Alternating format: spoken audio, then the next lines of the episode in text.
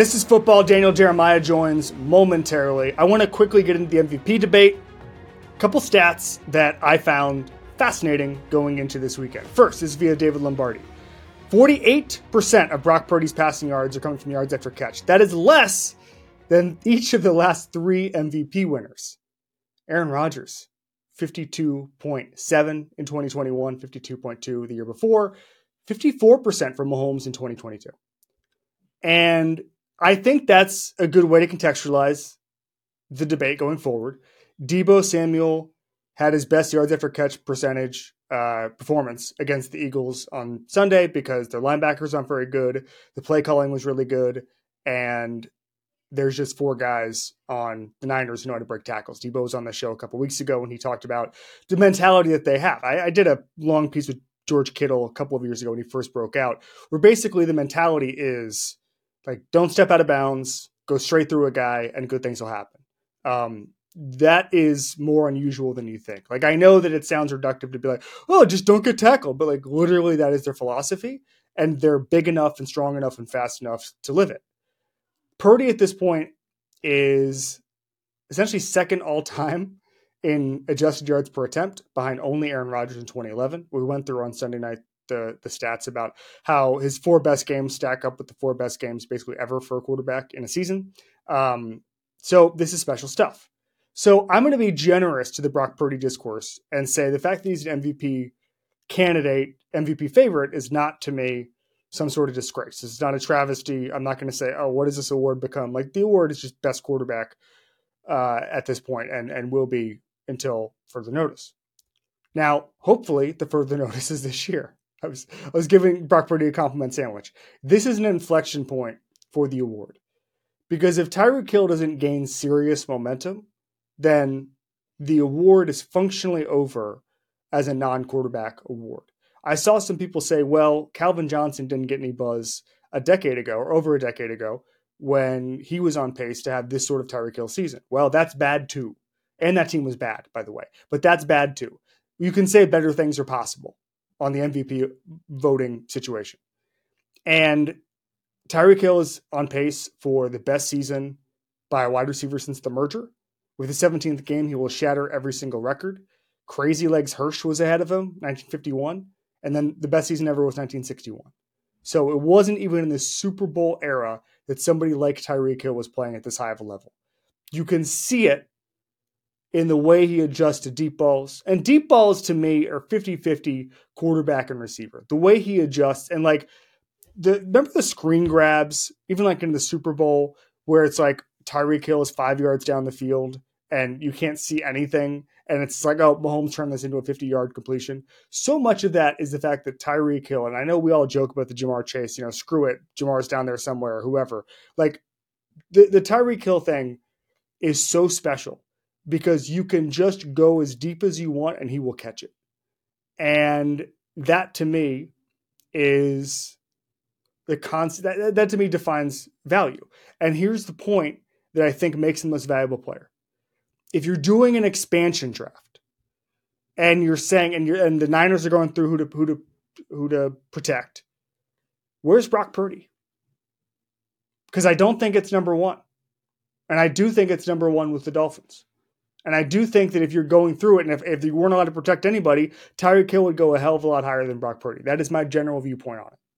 And with the way that they're playing, and it, it is like it almost goes, goes into the the college football most deserving versus best thing, where it, I don't think Tyreek Hill is the best player in football this year, but he is the most deserving. And I'm a resume guy. Brock Purdy is also one of the most deserving. That's what MVP is. It's not best. It's not eye test necessarily. It's resume. Otherwise, we give it to Mahomes every single year. Otherwise, we have more serious consideration for Myles Garrett in the first half of this season, more consideration for Micah Parsons, more consideration for TJ Watt. We don't do best, we do most deserving. And I think Tyreek Hill needs to be seriously in the conversation, or else this award is just best quarterback. And I would hate to see that. Here's Daniel Jeremiah. Tickets to the game, merch, meals at iconic restaurants, stays at Caesar's Palace. All this can be yours when you bet with Caesar Sportsbook. Win or lose, every bet earns reward credits, which you can redeem across the empire. Now, if you haven't started yet, use the code Omaha full. And then place your first bet up to $1,250. If you win, great, you keep those winnings. But if you lose, you get your stake back as a bonus bet. 21 and up only. Offer valid and must be physically present in Arizona, Colorado, Illinois, Indiana, Iowa, Kansas, Louisiana, Maine, Maryland, Michigan, New Jersey, New York, Ohio, Pennsylvania, Tennessee, Virginia, West Virginia, and Wyoming only. New users and first $10 wager only must wager with eligible promo code BET amount of qualifying wager return only if wager is settled as a loss. Maximum bonus bet $1,250. Bonus bet expires 14 days after receipt. Tier credits and reward credits will be added to account within seven days after qualifying wager settles. See Caesars.com slash promos for full terms. Void where prohibited. Know when to stop before you start. Gambling problem? Arizona, call 1 800 NEXT STEP. Colorado, Wyoming, Kansas, affiliated with Kansas Crossing Casino, call 1 800 522 4700. Indiana, call 1 800 9 with it. Iowa, call 1 800 bets off. Louisiana, call 1 877 770 stop, licensed through Horseshoe, Bossier City, and Harrah's New Orleans. Maine, call 1 800 327 5050 or visit gamblinghelplinema.org. Michigan, call 1 800 270 7117. Illinois, Maryland, New Jersey, Tennessee, Virginia, West Virginia, Ohio, Pennsylvania, affiliated with Harrah's Philadelphia. If you or someone you know has a gambling problem, crisis counseling and referral services can be accessed calling 1 800 Gambler, 1 888 427 426 2537, or West Virginia. Visit 1 800 Gambler.net. New York, call 877 HOPE NY or text HOPE NY 467 369. All right, Daniel Jeremiah, Move the Sticks podcast, NFL Network star. He's in New York at the holiday season. What's going on, buddy? I'm doing great, man. I, I owe you an apology because I pride myself on being early for everything. It's like a laughable joke uh, with my family. How I'm, I'm the guy that gets to the airport two hours early, and then uh, lo and behold, I completely whiffed on our first engagement uh, that we had set up for this thing. So, uh, formal apology to you on that one. It was worth the wait frankly. We were able to get Breer. We got Travis Etienne. We got Emmitt Smith. I mean, frankly, I don't know. I don't know if we upgraded. I don't know if we upgraded. I, I, I think you might have upgraded there, minus Breer. Uh, minus Breer. Upgraded. Breer was sure. a huge, huge downgrade. Hey, I want to start with this because I've got a couple conversations off of it, and, and this is a huge question. You can take it wherever you want. You were a scout. Now you evaluate guys for a media company. Your biggest scouting miss in your career, oh, either either either either uh, stage of it, and what you learned from it? Oh yeah, I mean it, it's funny with this, and I'm sure a lot of people that have uh, lived in this world would say the same thing. I can remember a thousand misses, and then like the hits. Like I have, I'll, uh, periodically I'll like go through lists in the past of like my sequences, be like, okay, you're, you're good enough, you're smart enough, and doggone it, people like you. Like you have to hunt out your mate, your hits because right. the misses never leave. Oh, dude, I was in Philadelphia when we drafted Danny Watkins. Like going to go down as one of the all-time, you know, whiffs in the first round. He's he literally was going, he was fighting fires within, you know, within three years of being drafted in the first round. He was an older player. Um, that was, you know, kind of the the concern. He's a little bit older, but man, he played against Von Miller one of his last games there at Baylor, um, and was outstanding. And I want to say he went to the Senior Bowl, had a great Senior Bowl mm-hmm. as well. Um, but it turned out it wasn't his passion. He wasn't he wasn't a football guy. He was something he was good at. It was not something that he loved. Um, and I think in that well, I know in that same draft we took Kelce in like the sixth round. So you draft a Hall of Famer who should have been a first round pick in the sixth round. Uh, you take a guy in the first round who probably should have been a, a, an undrafted free agent when it was all said and done. So the lesson that you learn there, one guy, they're both talented in their own ways. One one guy fully invested and the other one wasn't. So it, it a lot of the misses, Kev, over the years is just you you have to dig on that stuff, you know. Is that so? Obviously, they're going to BS you in the meetings and say, "I love football. It's yeah. all I want to do." They're so overcoached now. I've heard that a million times, especially in those meetings now, where it's like they know what the scouts are looking for and they know how to answer those questions. How could you tell that a Kelce loves football and a Watkins didn't? Now, looking back on a hindsight being twenty twenty. Yeah, and I think you know I wasn't the area scout that went on Kelce. I did him on a cross check, um, so I didn't have to go get all the background on him. I just kind of read what other guys had on. Him. but but the but the whole thing is it, it's don't tell me, show me. So in other words, you go to um, you, you go to the video guy, you go to the strength coach, you get all that information about how they're investing their time. It, it, it's one thing to say I'm passionate, I'm all in. Well, then what does your time reflect that? I mean, it's almost like the you know, the old saying like, show me your checkbook and I'll show you your priorities. Like, where are you spending your money? Where are you spending your time? Um, and those are the things you try and dig on. One of the questions um, that I love, and it's I'm always on a quest to find the the right questions for players. I think a great one is tell me your routine. Like walk me through. You, you get you, the game ends on Saturday. Walk me through your week before you get to your next game, and you'll find out guys that have a plan. I don't care. There's no right plan or wrong plan, but they have a plan and they have a you know they, they care. It shows you that they care. That's fascinating. Um, what can CJ Stroud do that you didn't know he could do? Oh my gosh. Um, well, I knew he had the capabilities of doing everything he's done. I did not think that he'd be able to do it as consistently as, as he's done. Because there was a little bit of, even though the stats will look great, there was a little bit up and down at Ohio State. I didn't think he was as twitchy as he's looked. He looks so light on his feet the way he's playing. Got a little bounce to him. Um, so I think he's a little even more athletic. The Georgia game was kind of the one we all pointed to of him showing you he had that ability. But um, that would probably be it. I knew he was a gifted thrower. Um, you know, we I said at the combine, I said this is the most it was the most impressive combine throwing session that I've seen. And not because I haven't seen guys throw harder throw farther, nothing like that. I'm talking he displayed every type of throw to total strangers with impeccable accuracy, touch, whatever the throw required. If the throw required it with a certain velocity, he provided it. If it provided a little bit of arc, if you had to get it up and down, layer throws, whatever you want to call them. He did everything and he made it look so easy. So the throwing stuff wasn't surprising to me. I think just how how how twitchy and athletic he is and the playmaking side that he's leaned into that I I I thought we might see glimpses of it. I did not think it would be this good this early, this consistent. You know, obviously I feel like geography is destiny with quarterbacks. And you know, people are talking now about Carolina, and it's like, well, CJ Stroud went to Carolina, he'd look a lot worse because there's no line there, there's no talent there. The head coach didn't seem that into it, and we'll put that all aside here.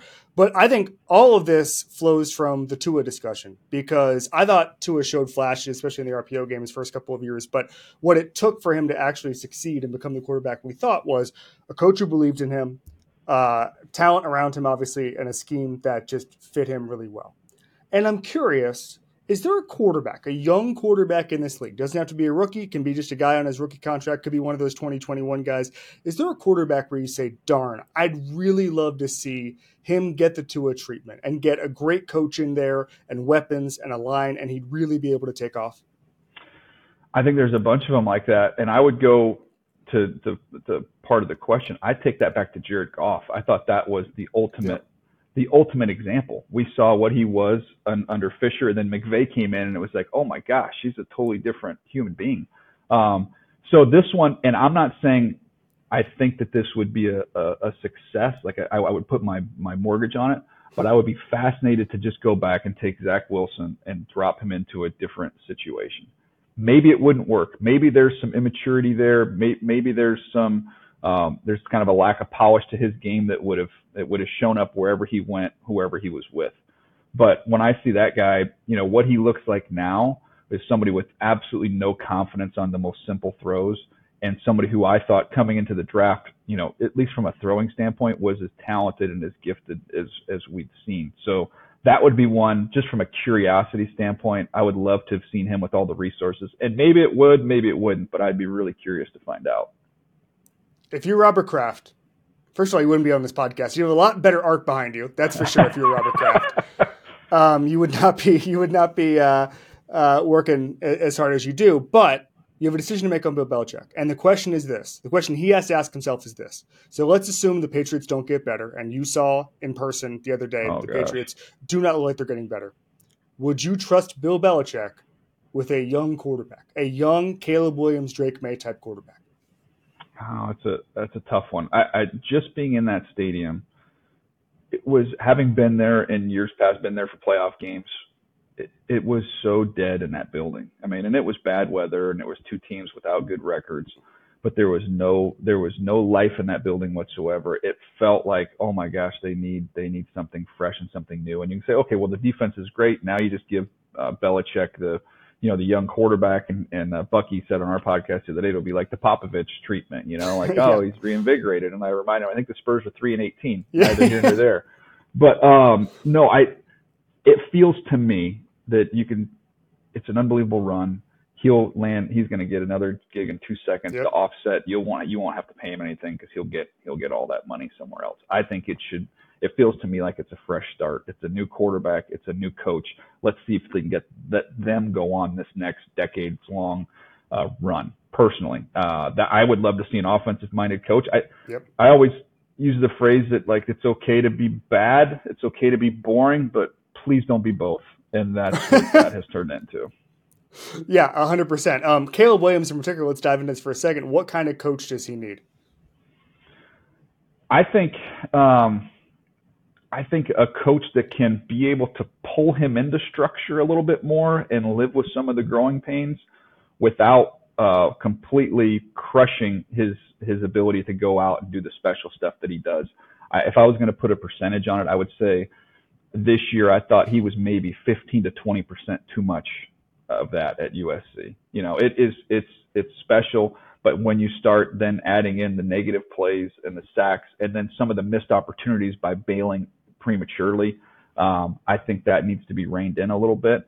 But you can't just you can't put your you know thumb on them and say, okay, no, we're going to live exclusively in this on schedule world.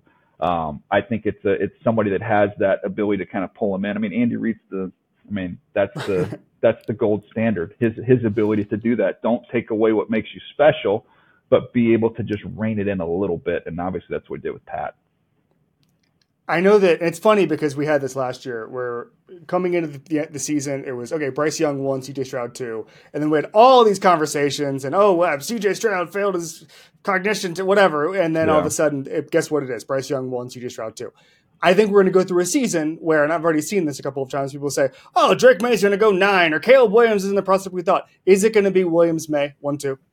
I think so. Um, and, and neither guy had the year they, they wanted to have Yeah. when it was all said and done.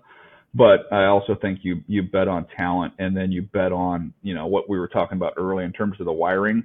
Everything that I've told early in the process, and I'll get more, and I'll get a chance to visit with these guys myself. Um, the wiring seems to be really good, you know. So if you've got if you've got the ability, and then you also are are invested, and you're going to put in the work, I think those are the guys you have to bet on. Um, I, I you know I, I don't know. There's nothing that I've heard. I know what they can do physically. I've seen that with my own eyes. I, I don't worry about them physically. And everything I've heard on the other stuff that would maybe prohibit you from making that decision, uh, it, it, not, nothing's shown up. So I, I'd be shocked if that's not one too. I was intrigued. I was looking at stats the other day. I'm actually going on Finebaum in a couple hours, so I'm trying to know what I'm talking about on college football. But I was go- I was I was looking at the stats, and there are 16 players in the country who average over nine yards per attempt. All of them made the or, sorry, four of them made the playoffs. So the 4 quarterbacks are all really good, and they can all move the ball down the field. Um, is there a player who's kind of on that second rung? Whether that's JJ McCarthy, whether that's Michael Penix, that you're really looking at as a, as a intriguing NFL option here. I, I want to do more on Penix. I watched Yeah. three early games on him, um, and I'm early in the process, so I'll get a chance to really dig in and see everything.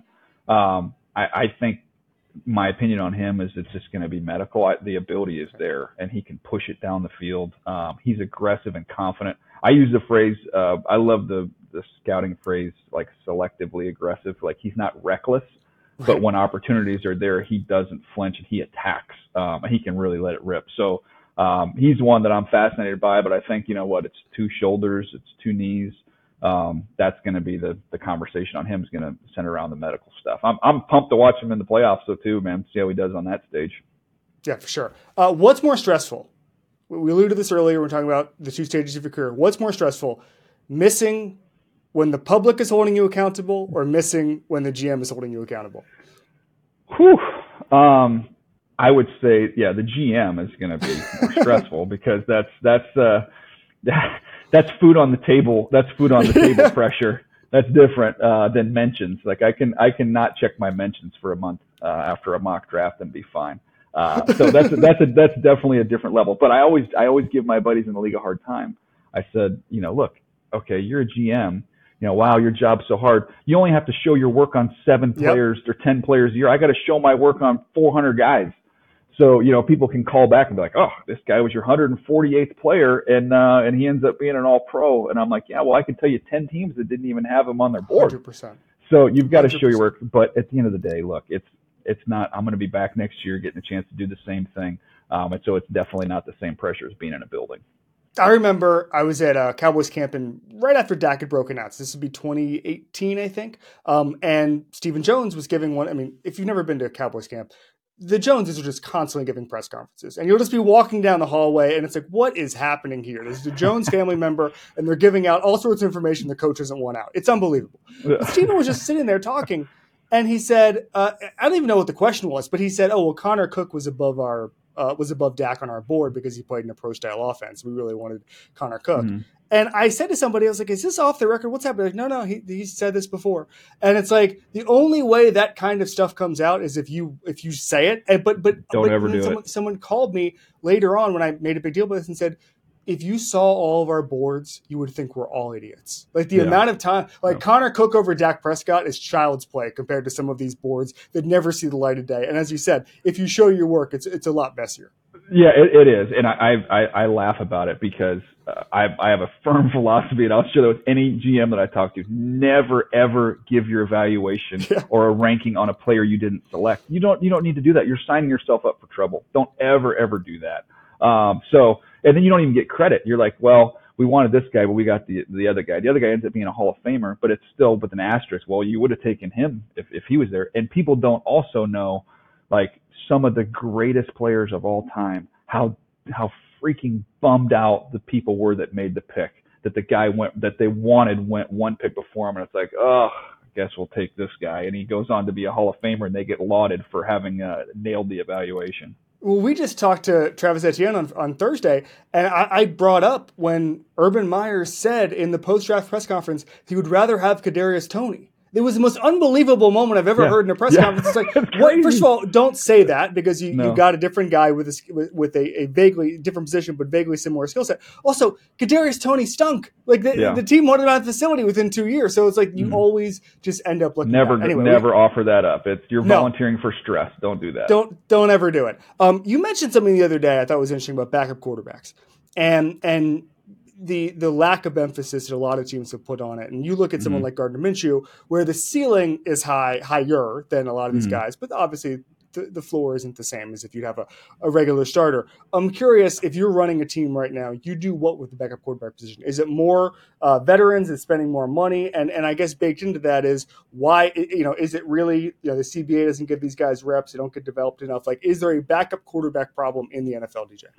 Well, I think it's going to change. I think this year, because of what we've seen, you're going to see a, a shift in strategy, and there's going to be more priority placed on it and importance placed on it. I would say, um, personally, I would want to invest a decent amount of money in a veteran who I know.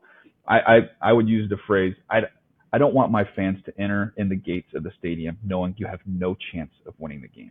So does he give me? Can he give me a fighting chance every week? And you can look around. We don't need to name names, but you know some teams are playing with guys and you're like, you have no chance.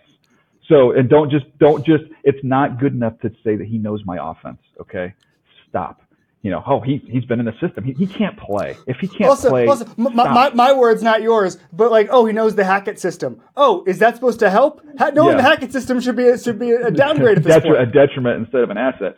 So, yeah, to me, I, I, I believe, especially when you look at the cost of some what that might cost you. Like if you have if your starting guard gets hurt, right, and he's an all pro guard and he's out of the lineup, you can function. You can function. It sucks. You lose a really good player. There's a drop off in talent. You can overcome it. You can help him. You can do different things. If you if you have that steep of a drop off at quarterback, your season is over. So mm-hmm. that never made sense to me. You invest in, in a in a backup. First of all, a veteran who's got some experience, um, that I know gives me a fighting chance. And then now, because of the rule with being able to, to have the third guy, as and you know, I think you can then on your third guy, if you want to gamble on a young, uh, a, a rookie first contract player with some upside, um, you know, have that third guy. But I would even argue on that because of the limited number of reps you're going to get. I would be I would be placing a big emphasis if you're going to take a quarterback in the you know third day, right? Anywhere in the mm-hmm. third day, get the guy who started 44 games because you're not going to be able to give him any reps or experience. Yep. You're not going to give him anything.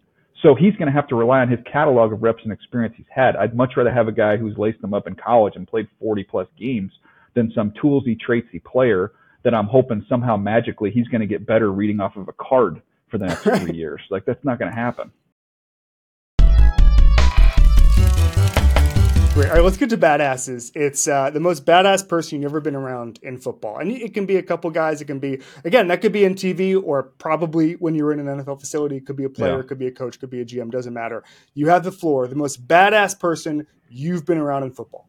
Yeah, Ray Lewis It's not even. It's nothing even close to it. Um, I, I, my first year in the league, uh, I had at training camp as a first year scout. I had to do the weights, so I had to, you know, weigh guys in as they're coming by, and so you're sitting there. Picture you've got you're sitting in a chair, the scales right next to you. You've got your clipboard, you've got the whole roster, and it's like a check in and check out every day. What do they weigh? And so they all come and get on the scale, get on the scale. And Brian Billick was adamant, like nobody nobody misses. Like you need to weigh everybody in. There's some, you know, fines are associated with some of these guys in terms of how they came in all this kind of stuff. So everybody gets on the scale except Ray Lewis comes walking by me, and uh, he just walks by me and he goes 245, and I go, "Yep, 245 it is." I'm like, yeah, I'm not going to fight that battle. He can he can, whatever number he gives me. I'm putting down on this paper. Uh, can you tell? So you're a young guy. How old are you at this point? So uh, at that point, I'm, I'm, gosh, 23 maybe. Yeah. Okay. somewhere around So you come in and you're with the glory days badass Oh Ravens. yeah. Oh yeah. T- like, take me through. I mean, that must, must must have been the most intimidating thing in the world to have all of those personalities um, just just in the facility all the time. It was such um, it was such a, a, a blessing from a scouting standpoint because I always, you know, pe- people get upset about uh, comparisons, right? Oh, that, that's the thief of joy. Like, don't compare anybody. Well, in scouting, it's very important. You have to be able to to know what things compare to. And I'm not saying he's that player, but you can say, oh, he's a lesser version of this, or as an athlete, he reminds me of this player. It just provides context. I got to be in a building as a first year scout, learning under Ozzie Newsome, who obviously is, I think, in my opinion, is the best that's ever done that job. But I would go out to practice and I would see Chris McAlister, who was a prototype corner. I would see Ray Lewis. I would see uh, Todd Heap. I would see Ed Reed, uh, Haloti Ngata, Terrell Suggs. We had prototypes at every position, and, and Jamal Lewis, Jonathan Ogden. I mean, all the way down the line. It was like, oh, that's what it's supposed to look like.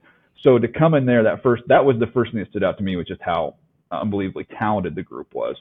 But I've never, you know, from just my measly college days to all the other, you know, the three teams I've been around in the NFL and haven't been around to a zillion practices, I've never seen a, a group on defense practice in June like those guys Yep. did, like just sprinting to the ball. And it was Ed, Ed when Ed Reed's doing it and Ray Lewis is doing it. You think these young guys have any choice but to practice like that? It was like the Super Bowl in minicamp. Um, so that was uh, that was pretty cool to see just what the elite upper echelon looks like.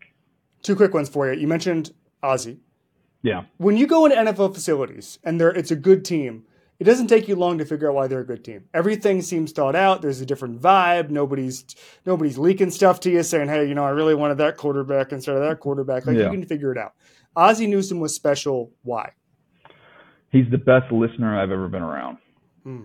I, I think that that comes with humility, um, and that's something that's rare. This guy's one of the best players in the history of the NFL, and you'd be sitting in a room and you'd have first and second year guys, you know, and personnel, and he would sit there and listen, take notes. Um, he didn't. He wasn't the first to inject and offer his opinion. Everybody in the room got to have a say so. I mean, one of the jobs for early scouts is you're driving guys to physicals. You're driving, picking them up at the airport. We had to give a van grade, and and we had to tell them what we thought of the player in the time we spent with him in the van on the way to Johns Hopkins to get him his physical. And this all went. He collected all of this information before he made a decision. He didn't make a decision and then search out facts to support whatever decision he'd arrived at. He was so patient and and and humble and listened, and he had um, he has an unbelievable feel um, for players. Like they can be in a combine interview room where everybody thinks it's canned answers and you don't really learn anything. He could figure guys out. I mean, I'll give you a quick a quick story on that. So we have uh, the year Michigan had a zillion defensive players um, Mhm. coming to the draft. This is like the Leon Hall, um, Yeah. all, all those guys. Uh, Woodley was on that. It was Harris. It was uh, Prescott Burgess. Tons of guys. So everybody that would come in there, he would ask them, uh, "So who is the leader of the defense?" And they would all say David Harris, David Harris, David Harris, David Harris. Um, and then we got, it's been a long time, so I guess I can say it, but it was Prescott Burgess came in and said, uh, uh, who's the leader of the defense? He goes, I am. So I'm sitting there thinking, well, there's no, what do you say? It's a he said, she said type thing, right? You're not going to get to the bottom of this. And so Ozzie goes, so you're the leader of the defense? And he goes, yeah. He goes, well, all your teammates said David Harris is the leader of the defense. No, I, I mean, I'm I'm the leader of the defense. He goes, did you guys ever watch tape as uh, you know away from the facility? He goes, every Tuesday night we watch tape. And Ozzie goes, who held the clicker? He goes, David Harris. Ozzie goes, we're good. oh my god! It was, but like, who thinks of that? Like, who would have thought to go down that line of questioning? Now, the hilarious part is David Harris goes really high in the draft. We took Prescott Burgess in the sixth round, so it all it all ended up uh, working out for Prescott. But he he knew how to get to that answer. Like, who would have, who would have put that together? That who holds the clicker is going to tell you who the leader of the defense is.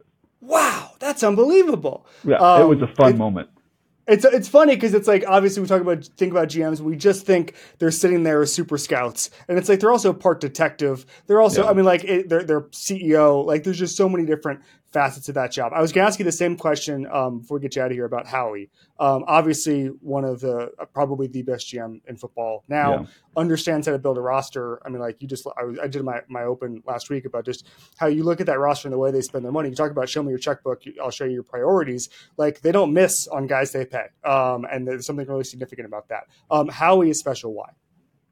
Howie is uh, first of all he uh, he's a combination of things he's hungry and driven. Like he he works his butt off.